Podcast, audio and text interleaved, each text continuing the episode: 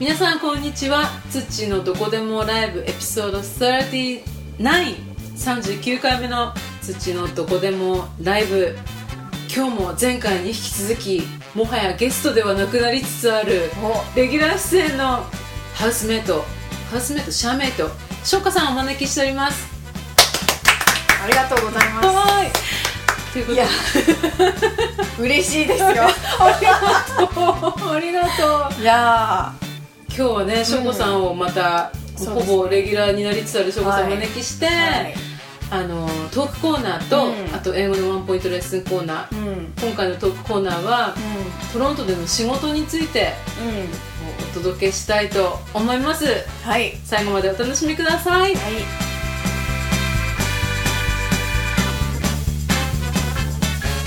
通知のどこでもライブ今回はレギュラーとなりつつあるゲストの翔子さんをお招きしております。前回に引き続き。で、まあ、トロントの仕事について、はい。今日はトークコーナーでお話ししたいんだけど、はい。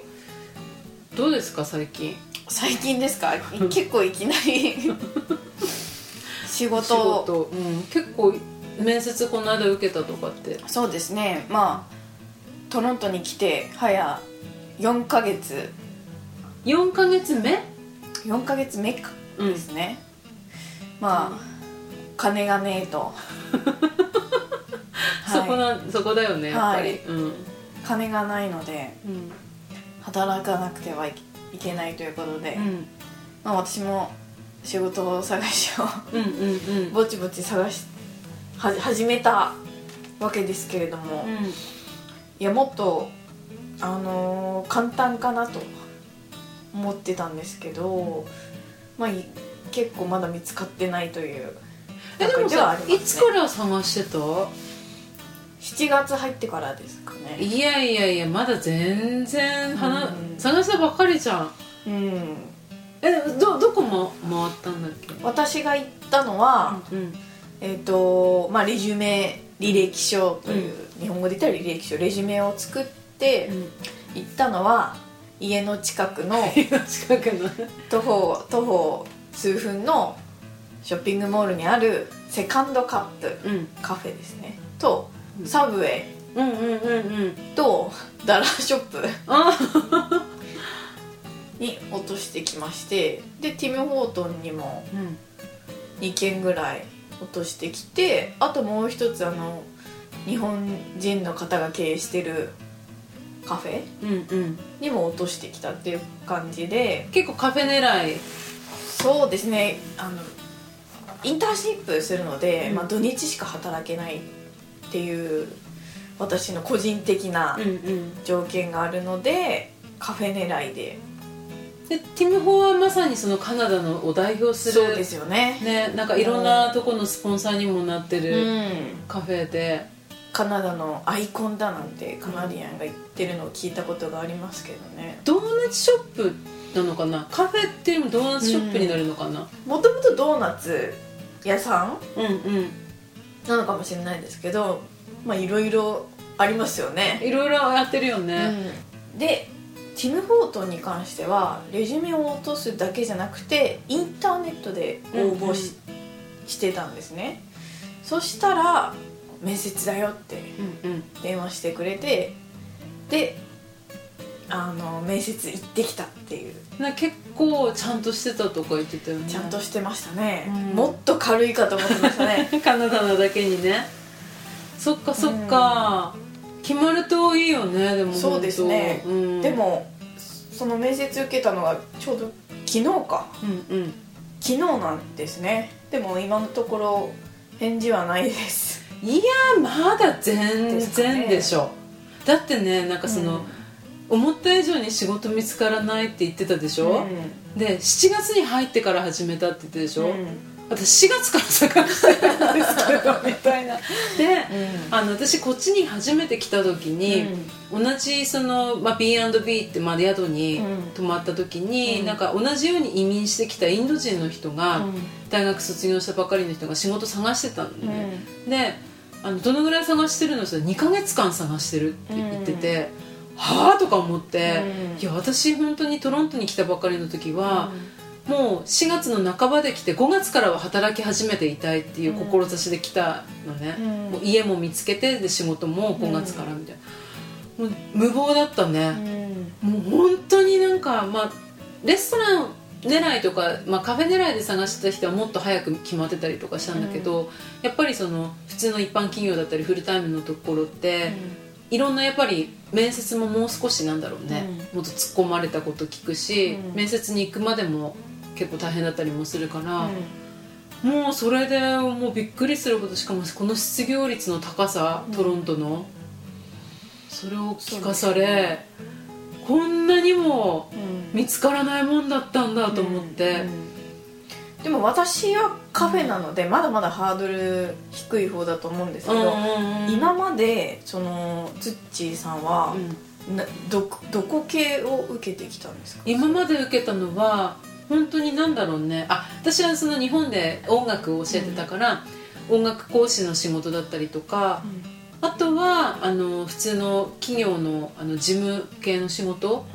まあなんかある意味そのトロントって移民の人がすごい多いから、英語のできるできないはあまりにもできないと話にならないけどそこそこできると比較的雇ってもらいやすいのかなっていう感じではあったんだよね、であの私自分自身では英語にあんまりまだ自信ないんだけどなんかいろんな人がこう励ましてくれるっていうか、あなたの英語力だったらもう大丈夫だからっていうふうに言ってくれるから、なんか一般的に言うと働けるレベルではあるんだけれどもすごいやっぱりねなんか面接まで行くのも大変っていうか、で一番みんなから言われるのがトロントだとやっぱりなんだろうインターネットとかでこう募集してたりとかする仕事は、すごい全体の10割10割じゃない10割それ100%になっちゃうわ。10%か20%とかで結構もう少しな割合で、あとは人の紹介だったりとかやっぱり人脈がかなりこの町は強いらしいんだよね、誰からもそう言われるんだけどだから、まあ、今回うん。8月だけする仕事が今うん。1個決まったんだけれども、いろんな人に言うとやっぱりいやそこをスタートラインにして、うん。そこから見つかると思うよとか言われるんだよね。ザ・コネそう。それがこの町では何よりも最強らしいんだよね。そうですか。うん、でもなんかコネっていうと、なんかこういやらしいのものをなんかいやらしいじゃないですけどなんなんかあんまりいいイメージがないんですけどどうですか？コネってカナダでいうコネってなんか友達みたいな感じがするん現ですけど実面からいくとあれだよね。やっぱコネだよね、あ いやらしいとかもうさーうん。なんか言ってる場合の問題じゃないぐらいのうん。有力候補なんじゃない？なんか多分どうなんだろう。例えば日本で学生時代にコネで入ったとかっていうと、うん。うんコネかみたいな感じのイメージがあるけど、そうそうそうでも現実社会では、うんそんもうそれだよね、うん。結局は、うん、だからなんかあれですかね日本で考えるとそれこそコネって言うとなんか親の親のなんかだるみたいなイメージがありますけどこっちは自分でコネをつかむっていうコネクションそうだコねネクションうんうん。なんですかね、そうなのかね。うん。学生時代に聞いてたコネっていうのと、なんかこうもう社会経験を積んでから聞くコネって、うん。なんか私の中ではこうなんか違う印象があるな。日本でもコネもうあからさまにコネで入ったっていうよりも人の紹介で入ったみたいな、うん。そういう話は全然普通にあるし、うん。そうだね。なんかすごい堅苦しい話にそうなってですねきた気がするんだけど、うん。そうですか。でカジノに いきなり私が言う前にカジそうなの。カジノで出会いを、うん働くことになって、よね。なんかそれも職案いわゆる職案で知り合ったあのお姉様にね、うん。紹介されて、うそのカジノのね、うん。カナダだとその合法のんうん。でカナダのカジノっていうとナイアガラがまず頭に浮かぶんだけど、なんかトロント市内でもそのカジノをあの一定期間夏の間だけできるっていうイベント会場があって、そこでそういう風な流れで働くことになってでもそのうん。あの私びっくりしたのが、もうカジノ応募してきたってあの教えてくれたじゃないですか、うんうん。それがなんかすごい早かったっていうか なんかそれがびっくりだったんですけどそうなの？決意した時のなんか状況とかってどうだったんですもうなんか後がないみたいな。かなんかもうそう一個ねすごいあのもう絶対受かりたいなと思ってたうん。仕事に結局面接まで行けたんだけど結局通らなくって、でもう8月後がないと思って、もうそれだったらカジノのトレーニングを受けて、テストに受かれば、必ず仕事にありつけるっていう仕事をねうん。ゲットしとくしかなかったな。みたいな。でもそこがやっぱ聞いててすごいなとツッチーさんの。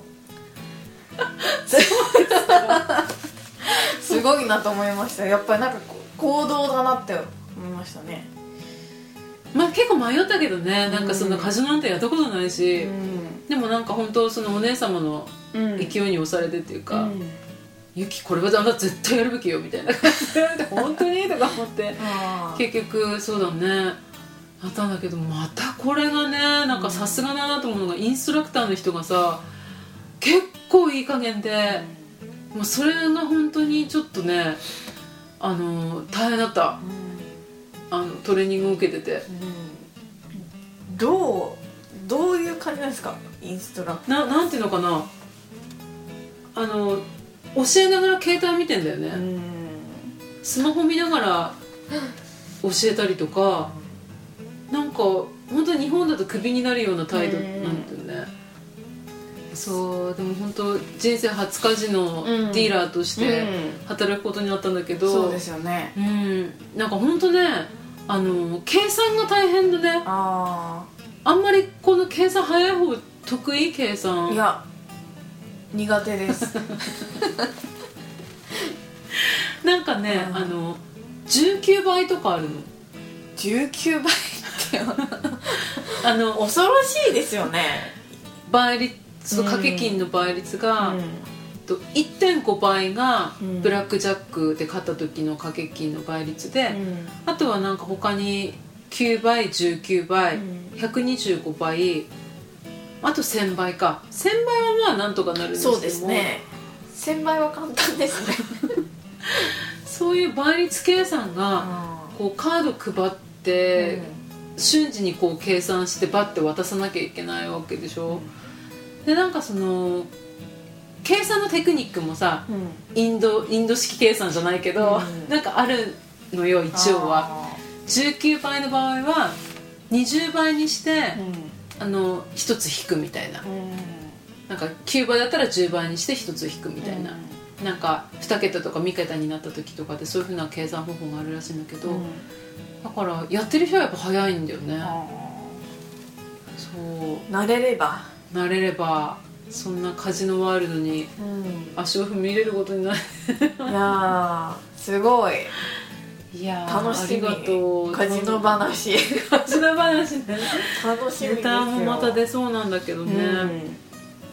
ということで、うん。なんか本当に仕事の話それこそ本当翔子さんのうんティムホの本もね、そうですね。まあ、具体的に店の名前出してるけど思いっきり、まあかカナカナダの、うん、まあ、超超有名なそうだね。もうカナダイコドールティムティムホなんじゃないですかね。そうだね。私日本にいる時全然知らなかったですけどね。なんだろうミスド的な感じなのかな、でもミスドよりもすごいもっと国民的だよね、ん。きっとそうですよね。うんうん。なんかそうですよね。でもなな何が何が美味しいっていうわけでもないような気気がしますでもまあど。こにでもあどこにるでもありありますよね一番ポピュラーうなんすっコーヒー、ごい浸透してますよね。そうだね。びっくりするぐらい。ねえ、うん。なんか本当ぜひティムホで働いて。そうですね。うん。でインターンシップもそうですね。忙しくなるね、本当ですよね。参ったな。でもまさにワーホリでそのワークビザを持って、うん。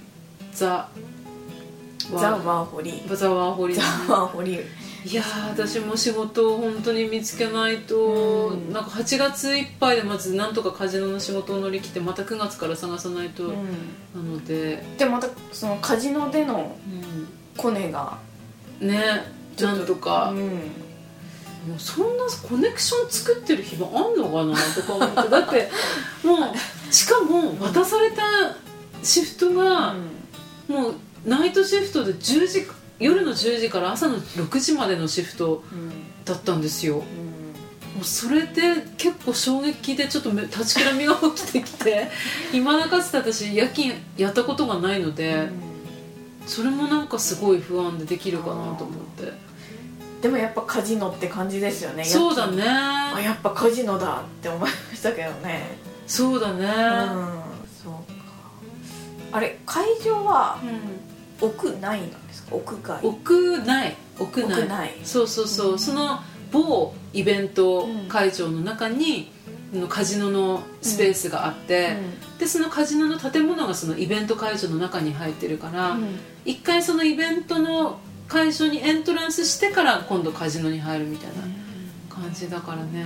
もし余裕があればぜひ。そうですね、うん。カジノで一山 出たいですけどだから結構ねあのやっぱり厳しくって、あのディーラーはあの家族とか友達うん。対象にゲームをやっちゃいけないみたいな感じだったんだよね。だからぱうん。お金が絡んでるから、でもブラックジャックとかカードゲームってある意味そのディーラーは比較的コントロールできないのよ、うんうん。なんかディーラーが全然こうねこううん。変な悪さをしてっていうかさ、うん。コントロールしてなんかこう配カード配ってることは全く自分でやってて分かったんだけどありえなくて、もう本当にその時のなんかお客のカードの選択と、うん。ディーラーはそれで「はいはい」って渡してるだけだから、うん。ずるしようがないんだけどね。あでもそのお客はやっぱりそのお金絡んでるしお酒も入ってるーし、結構イカ様をうんしようとするお客がやっぱいるらしくって、うん。その辺もちょっと不安ではあるんだけどね、偽札対応とか、うん。結構もう本当頭回るかどうかがすごいあドキドキものな感じ。そのレポートもまた来月に入ったらしたいと思うんだけど。カジノレポート。そうだね、でも本当ちょっとあの長くなりつつあるんだけど、カナダのそのお仕事、うんうん。まあ、思ったよりも大変だってことですよ。そうですね。まあ、トロントではね。うん。私前バンフでいた時はなんか結構ここまで大変じゃなかったもんね。やっぱリゾート地だけあって仕事探すの、うん。結構ゴロゴロあったから、そうか。私もゴロゴロあるのかなぐらいに思ってましたけどね競争率がすごいらしくてねカナダっていうかトロントの街は、移民の人がたくさんいるから、うん。本当に1個仕事の募集仕事の募集はたくさんあるんだけど、うわーってみんな行っちゃうらしいから、ちょっとねうん。うん心折れる出来事がいろいろ続く 感じなんだけど、うん。稼がないとねまずはとにかく。そうですね。うん稼がないと。この家も追い出されない。お金ちゃんと家賃払えるように稼がないとだよね。そうですよね。うん、うん。ということで、はい。頑張りましょう。頑張りましょう。なんかすごいシリアスなシリアスになったんですけど、はい。こんなトロントのお仕事情報でした、はい。それでは英語コーナーです。翔吾さんはい。英語学校どうですか？英語学校ですか？うん。やめたところがやめたんだ。やめたんだ。英語学校そう英語学校語学学校一回やめてって、ただの学あ校に。そっかそっか。ただの学校そうですね。にただの学校に行って。行ってますね。なんかその中でこう学んだ役に立つフレーズとかってある？いいですか？言って。うんうん。何何？言いますね。言います？は今日のフレーズいはじ I'm broke. I'm broke. 痛いですね、はい。その意味はお金がない。お金がない。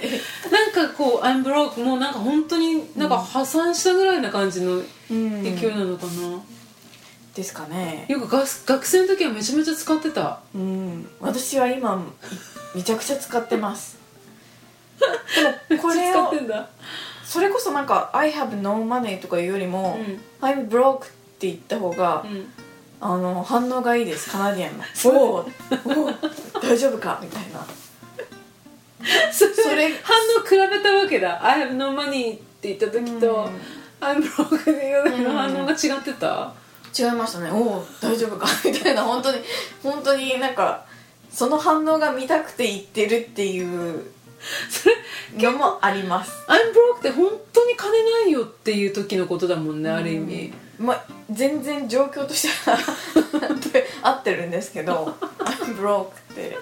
そっか、うん。私ね最近そのフレーズ使ったのが、うん。あのそれこそ家の前の通りを歩いてたわけ、うん。そしたらなんかおもむろに黒人のねうん。お姉ちゃんが近づいてきて、なんか私に物を売りつけようとしたのああその話初耳ですよ。そうだね。なんかうん一緒の出来事だから私も人に話すのこれが初めてだったんだけど、うん。まあ大したネタでもないんだけど 今このアンブロックの話から言うと、なんかちょうどポルトガルのサッカーの試合で盛り上がってた時期に、うん。そのお姉ちゃんがなんかこうなんか商品っぽいものを持って、なんか宣伝に歩いてたらしいんだよね、で私とたまたますれ違った時になんか商品もなんだかわからないんだけど、忘れたんだけど、うん。この商品はなんとかであなた興味ないとかってすごいうん。売ろうとしてきたから、うん。その時に「Sorry I'm broke 」って言ったら、一瞬に引き下がったね、へあ聞いたわ。えやっぱ聞きますね。なんで金いるのかみたいなそうそうそう。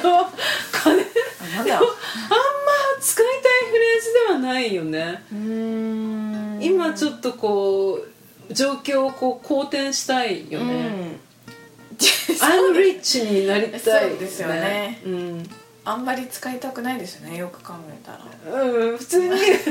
使いたくないけど、まあ響いたってことだよね、カナダ人に。響いてますね。いいい響きなのか 悪い響きなのかそっかわんないですけどねじゃあ皆なんかね聞いてくださってる方はこのフレーズを、まあ、あまり使う状況にないことをお祈り。祈りながらもでもちょっと練習してみましょうか。そうですね。I'm broke I'm broke そうこれをちょっとじゃああの使ってみてください。ということで今日のワンポイント英会話フレーズは翔子さんの紹介で。はい。I'm broke お金がない。むしろなんか本当にないっていううん。単語でした、そうですね。ありがとうございます。それではちょっとあまりね、うん。最近サボってたコーナーちょっと復活したいと思うんですけれども、聞いてよツッチ聞いてよツッチ最近ですね、あのうん本当に聞いてよツッチにお便りが殺到してましてすっごいその中からピックアップするのが本当大変だったんですよ、うん。で大今変ですね。日翔子さんをうん。ピックアップさせてもらったんだけど、うん。聞いてよツッチ、うん。じゃあ聞いてよ土いいですか？うん。うーんとちょっといろいろ考えたんですけどそれこそ国際結婚ってどう思います？あ。っていうのをちょっと意見を求めるわけですね。国際結婚をどう思うか、うん。これなんかすごい長くなりそうだよね。そうですね。やばいですね。うん、大丈夫大一丈夫。言で。えそのきな何？そのなその心は？あの私のしあの知り合いっていうほど知り合いじゃないんですけどあのその人があのカナダに来てて語学学校で出会ったフランス人と付き合ってるうん。うんらしいんですよ。でお互い英語で喋ってるけどあの、まあ、向こう向こうの母国語はフランス語なわけじゃないですか。その人はいや私は全然フランス語をこれから学ぼうっていう気はないって言っててうん。でその人そんなに英語も上手じゃないんですよ。えじゃあどうやってコミュニケーション取れてんの？でもまあえ英語であ取ってるってことなんですけど、うん旗から見てていやそんなの絶対うまくいかないだろうって思っ思っちゃったわけですよ。うんうん。あごめんごめん。ちょっと話それね女の子が日本人でそうそうそうです。ん彼氏がフランス人、ね、フランス人です、うんうん。どうですかツッチーさん。どう思います？おおなんかいきなり放り投げられた。そ そっかそっか。うんどう思うか？それはうーん。でもなんかあれだよねそのうん。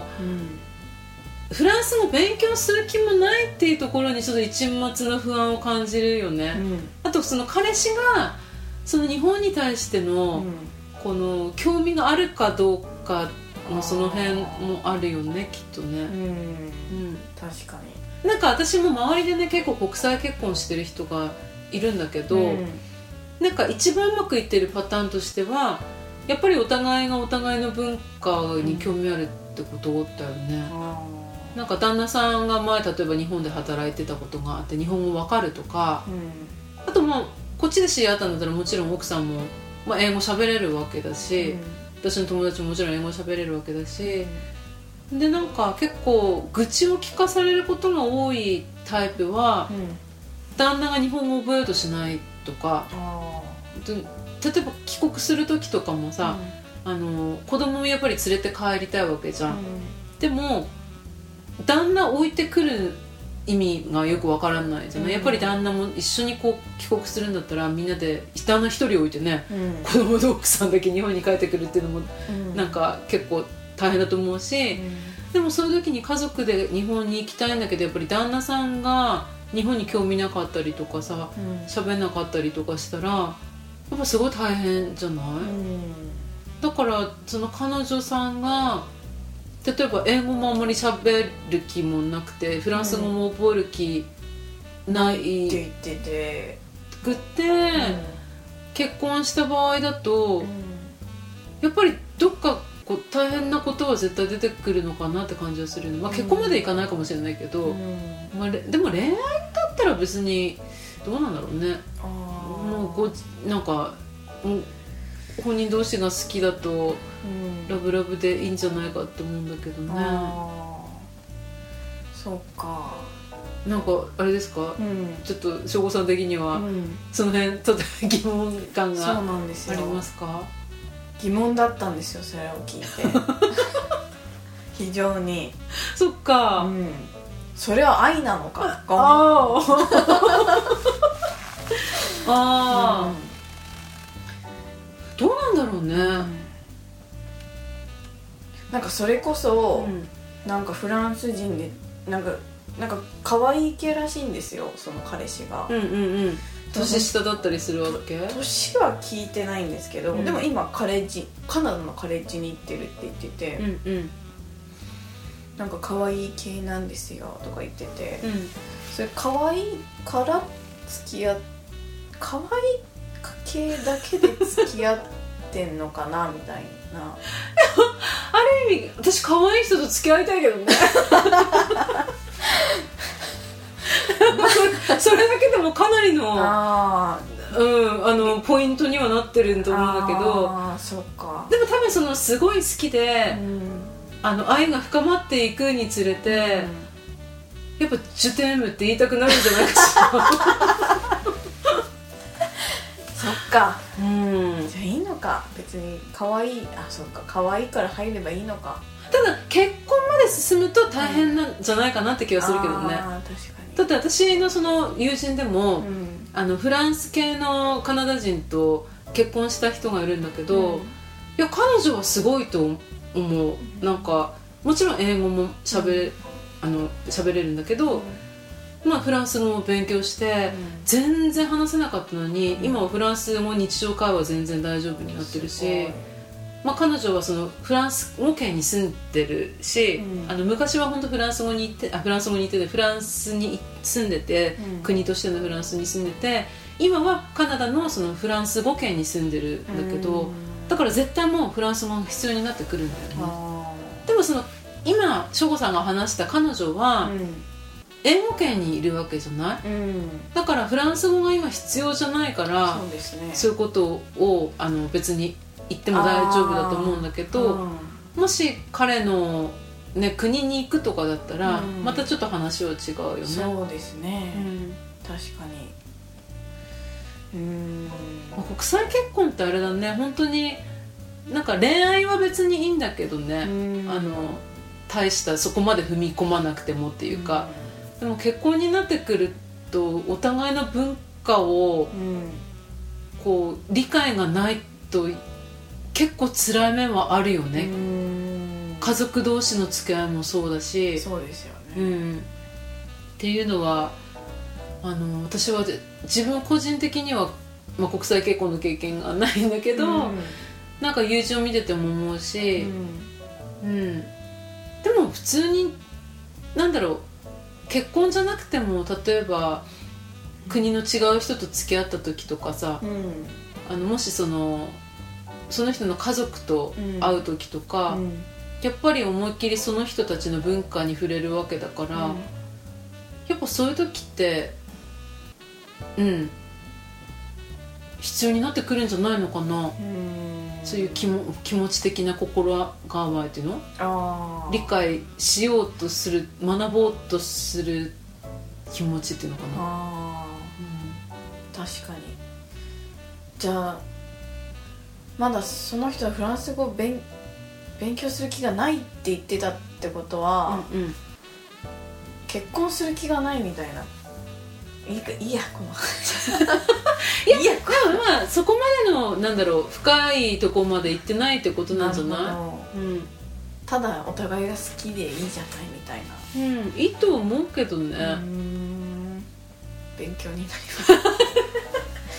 ありがとうございます。いえいえということで聞いてる土は、今日は翔子さんがなんか疑問に思う、なんで付き合ってんのみたいなことですか、なんで付き合ってんだろうと可愛いからってことですよ。そうだ。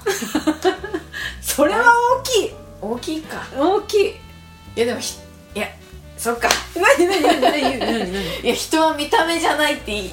あ言いたかったね。言いたかったけど、でも人は見た目か。うー。んまだすごいなんかね深いです。怒るね。でもあのー土的な考えとすると、あの人の見た目って現れると思う。あななんだろう。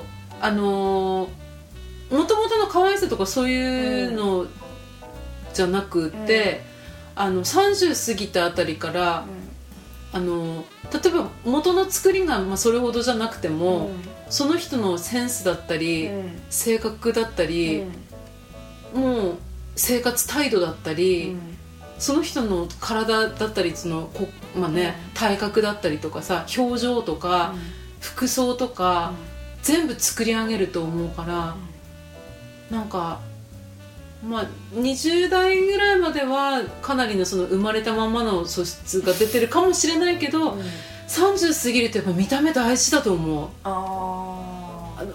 あこの人人相悪いなとかさ、うん。やっぱり性格とかあるじゃない、見た目大事。うん。見た目大事ですよ。見た目大事ですか。うんと思う。ある程度はねその、やっぱりにじみ出るものってかなりあると思うな、だからまあ今可愛いうちに付き合っとくのが花なんじゃないかしら。ああ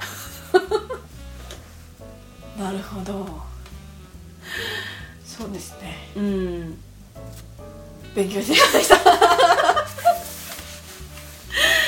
ということで土のどこでもライブ今日はねなんか通常であればあのライブコーナーもあるんですけれどもちょっと新曲ができるまでお預けにしたいと思います。早く新曲を作ってあの歌っていきたいなと思うんですけれども。省吾さん。はい。最近どうですか？カナダは。最近まとめとまとめとして。最近ですか？うん。いや特にないんですよ。特に そっか。うんじゃあこんな感じで終わりますか？これで。受けますね。じゃあ、じゃあレギュラー化してきた翔子さん、はい。次回も。次回も出れるんですか？おいい出てもらって。やったー。ちょっとじゃあその時までに、うん。あのお互いねその就職だったりとか、そうですね。そうだね、うん。でも本当ティムホもねまだ返事が来てないって言ってたけど、はい。い、やもうざ多分ね、あのうん結構よく言うのが1か月ぐらい待つっていうのもざらにあるからお。そうなの。その間何してりゃいいんだって。本当そうなんだけど、うん。なんかでも分かんない。ティモとかそうやってあの、レストランとかカフェとかはうん。比較的返事も早いかもしれないんだけど、うん。でもそういうところも本当ざらにあるので、へまあ1週間か2週間は待つもんだと思ってていいかーもね、なので頑張りましょうとか、はい頑張りましょう、うん。うん。ということで今日のあの「土のどこでもライブ」39回目エピソード39はまた翔子さんを、まあ、レギュラーとしてお招きしつつ英語のコーナーとともにお届けしました。でツッチーのどこでもライブでは聞いてよツッチーのコーナーもどんどん募集しております。なんかこんなこと聞いてくださいっていうことがあれば何でも送っていただければ聞いてよツッチーと聞いてよ翔子さんにもなるかもしれないね。二人の二人のなんかコメントをどんどんどんどんねこれからあの言っていきたいと思うのでぜひぜひお便りお待ちしております、つ待ってま待ーすつち at gmail.com tucciey at gmail.com までお便りください。それでは来週もまたね1週間に1回アップできればなと思いますので、はい。それまでお元気でお過ごしください。じゃあ hopefully see you next weekend. じゃあねつちでした。